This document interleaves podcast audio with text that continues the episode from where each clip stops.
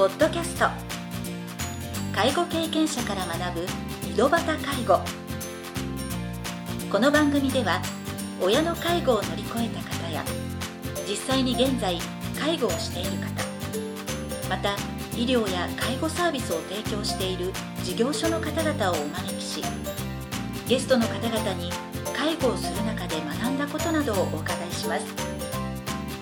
ナビゲーターはこれまでで500人以上の介護相談に対応してきた介護コーディネーターの山川仁でお送りします。それでは今回の番組をお楽しみください。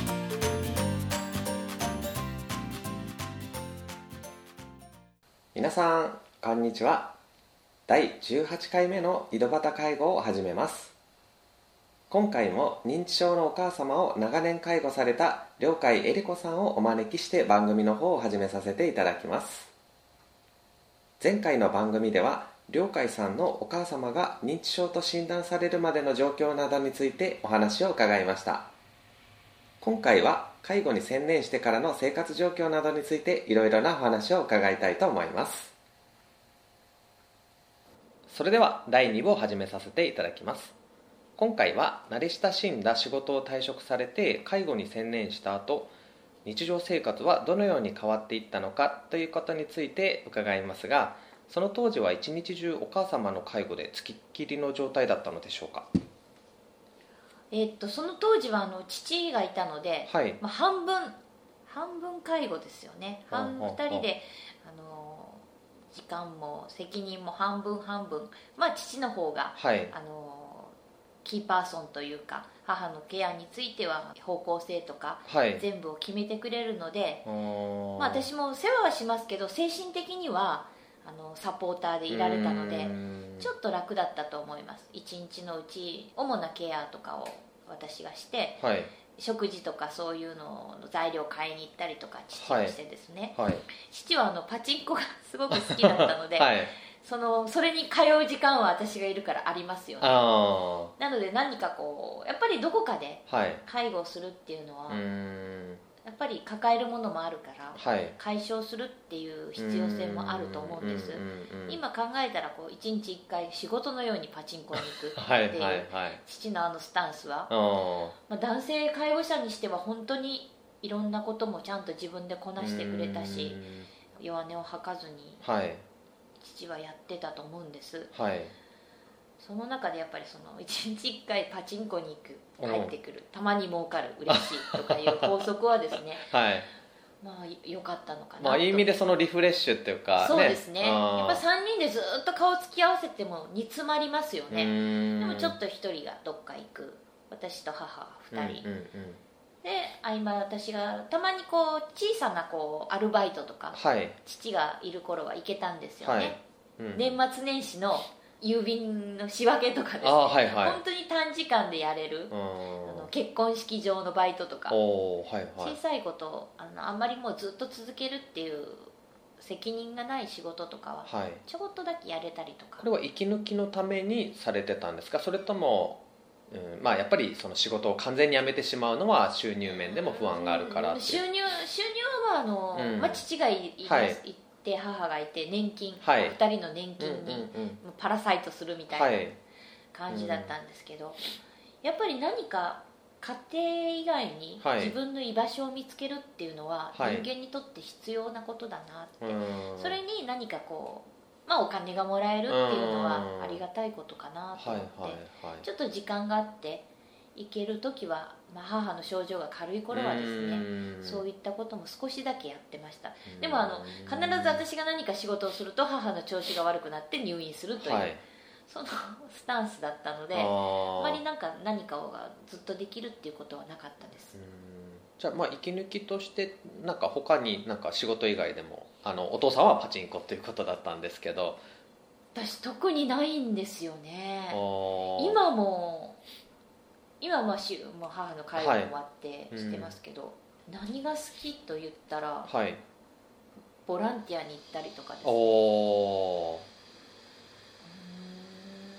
ーん。なんかこれをした時に楽しいとかなんかぞどっかに旅行に行きたいとか、どっかに遊びに行きたいっていうのがあまりなくて。まあ、普通にその仕事をするのがもうそそれだけでも十分に息抜きっていうかうーん。気仕事分転換にも。っていうのをなんかすごい自分の中では楽しい材料にはなるんですよね、はい。やっぱり自分自身を確認できるというかなん。んかちょっと硬い話になりますけど、うん。まあねなんかその中で例えばあの同世代の友達にねちょっと介護でストレスがどうしても溜まった時に悩みを打ち明けたりとかそういうのも同世代の友達とかその頃30代で、はい。まだあの友達とかは介護が必要ではないんですよね、はいはいはい。ちょっとみんなより早く介護をしないといけないっていう状況になったので、はい。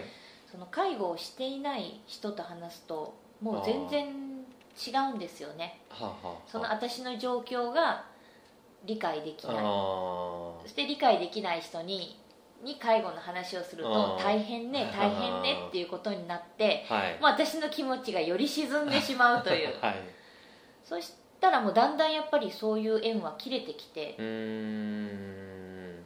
切れる縁は必要じゃないっていうからですね、はい、うんうんうん。まあ、そういった意味では、まあねまあ、毎日のその介護でねかなり時間を割かれてたということだったので、まあ。そうですね。なんかどっかに出て行って、その自分の状況を自分その状況がちっともわからない人に伝えることは、はいは自分にとってはマイナスでしかなかったので。時には機関的な、まあ、お仕事もされてたということだったんですが、まあ、ただねあの正社員として働いてた頃に比べるともう収入というのはもう全然変わってきたっていう状況になったと思うんですが、まあ、その介護ってそのいつまで続くかわからないことじゃないですか。で今回お了解様のお母さんのようにまだ年齢がお若い状況で介護が必要になるってなるとやはりこう了解さん自身がその将来の不安を感じることってその介護をしながらあったんじゃないのかなと思うんですけど実際どうでしたか？いやもう不安はずーっと不安です。あ母が具具合が悪いってなって、はい。アルツハイマーって言われた時からもう不安ははい。隣り合わせですよね、その状況はもう消えることはないので、はい。その自分の目の前に置かれた不安とはい。どう取り組んでいけうるかっていうー不安じゃないことはもうないと思うんです、んはい。自分自身の親はもうずっと元気でいてくれればそれに越したことはないんですけど、やっぱり何らかの状況で、はい。やっぱりこう子供の手や手助けが必要になったりとりか、でやっぱり体の具合が悪くなったりとかした瞬間にはい。もう不安っていうのは目の前に現れる、その不安がどこまで不安と一緒にどんだけマラソンしていけるか、はいはいはい。ゴールを自分でどれに設定するかがゴールになると思うんですけど、はい。私の場合はもう母が亡くなるっていうところがゴール。それまでにはやっぱりその不安とずっと走り続けていく、はい。どう不安自分自身の不安っていうかまあ付き合っていけるかっていうのがやっぱり一番大変だったって言えば大変ですね。はい。でやっぱり初め2人で父と2人でやっていたはい。介護が、途中で父が亡くなってしまってはい。この時がやっぱりうんまたさらに不安な気一持ちで番もういやもう不安というかショックで、はい。まあ、父がいなくなるのもショックだったし、はい。このあと母と私の2人の生活、はい。2人の時間をどう過ごしていくうかっていうのもなんかも大きな不安でした。その時にもうちょっと一人での介護は無理だとは思わなかったんですか？いやーそれはなんか私の中にその選択肢は現れんかったんですね。あの、はいその時私の在宅をケアしている医療の皆さんと、ケアマネさんとか、はい。看護師さんとかはいうち、に出入りして母のケアを手伝ってくれた皆さんははい。いろんなことを提案してくださったんですけど、はい。まあ、自分自身の中で父と2人でやっていたことをうん。1人でやるっていうふうにもう考えてしまったのではい。多分それがなんかまあ一生懸命私が母のことをサポート的にしかやってなかった時に1人でやってくれてた父へのなんかまあ私の中の供養というかいそんなに大げさなものではないんですけど、まあやれるところまでは私が1人でやろうってはいはい。思いました、うーんじゃあ実際お一人で介護をされ続けて仕事を辞めてはい。介護をされ続けてたっていうのは実際何年ぐらい？えっとですね父が亡くなってから6大体でいいんですけど、うん78年は、お一人ではい。ずっと見られてたということ、はい。あー。やはりお一人でされてた時の方がやっぱり不安もあり大変さもあるっていうことですよねそうです実際はまあ、その78年のねお一人で介護されてた中で、はい。まあ、一番大変だったことっていうのはあったり大します？変だったのはうん。あの一人って言っても弟夫婦がいて、はい。あのまあ、よく声をかけてくれるあのちょっと関西の方にいるおばとかが連絡とかはくれたり弟もあの週1回ぐらいは覗いてくれたりとかしたんですけどはい。まあ、ほぼ一人でいる時間母と向き合ってる時間が、やっぱり自分自身の不安に飲み込まれそうな、まあ、精神的にっていうかメンタルケアが一番課題でした。なんかねお母様も失語症があらはい、れたってい話はだからできないんですよね、うん。なので、まあ、母の状態をずっと見るうん。顔色を見るというか。う、ん。まあ、そうなってくるとねなかなかその他人と話す機会っていうのがなうん。なくなるわけじゃないですか、はいね、そうなるとねやっぱり基本、まあ、多くの方がなんかマイナスの思考にだんだんね入ってしまうっていうこと。そうですね。まあ医療関係者の方々が、はい。幸いにしていい方に囲まれたので、はい。まあ、そんな方たちが来た時に、まあ、なんと何の気ないうんたわいない世間話とかがもう本当にありがたいんですよ。病気の話はですね、はいぱお腹いっぱいになるし、うん。まあもちろんしないといけないんですけど、はい。普通にちょっと話ができたりとか、はい。そういう方たちがあの幸い皆さんいい方だったので、それに随分救われましたけどやっはいぱり自分と向き合うことうん。がなんか、余儀なくさせられたというか、はいはいはい。うん。ということですね。ありがとうございました。今回もこの番組の後に良海さんが書かれたエッセイを一つご紹介させていただきますので引き続きご視聴ください。静かな時間。静かな時間が流れている。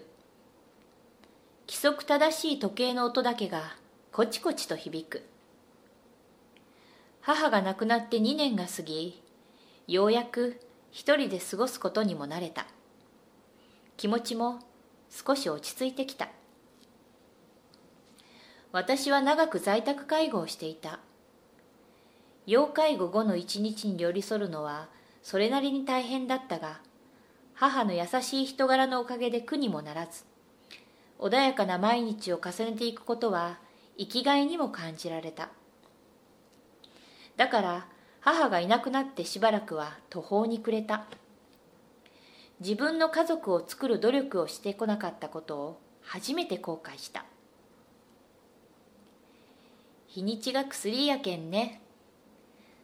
大切な人を亡くした経験のある方たちはそう声をかけてくれた。最近やっと言葉の意味がわかるようになった。時間をかけて現実と向き合ったことは受け止められる。少し心が楽になったような気がする。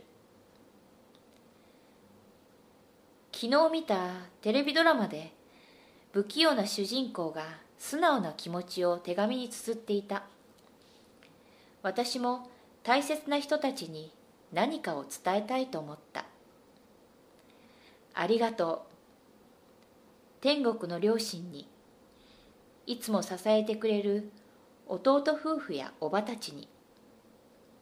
一人で頑張ってきた気がしていたがその時々にそばにいてくれた人たちの存在や力に助けられてきた。静かな時間の中でやっとそう思えるようになった。心が前に進んだ分新しい道が少し見えてきた。おかげで元気にやってます。これからもよろしく。私らしく歩いていこう。エッセイはいかがでしたか？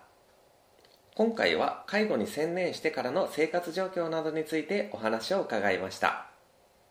次回第3部では良海さんが介護を通して学ばれたことなどについてお話を伺いたいと思います。それでは次回の配信をお楽しみに。今回の番組はいかがでしたか？この番組ではリスナーの皆様からのご質問なども受け付けておりますメールアドレスはひとしの h 小文字で h. 山川19アットマーク gmail.com h. 山川19アットマーク gmail.com です。それでは次回の配信をお楽しみに。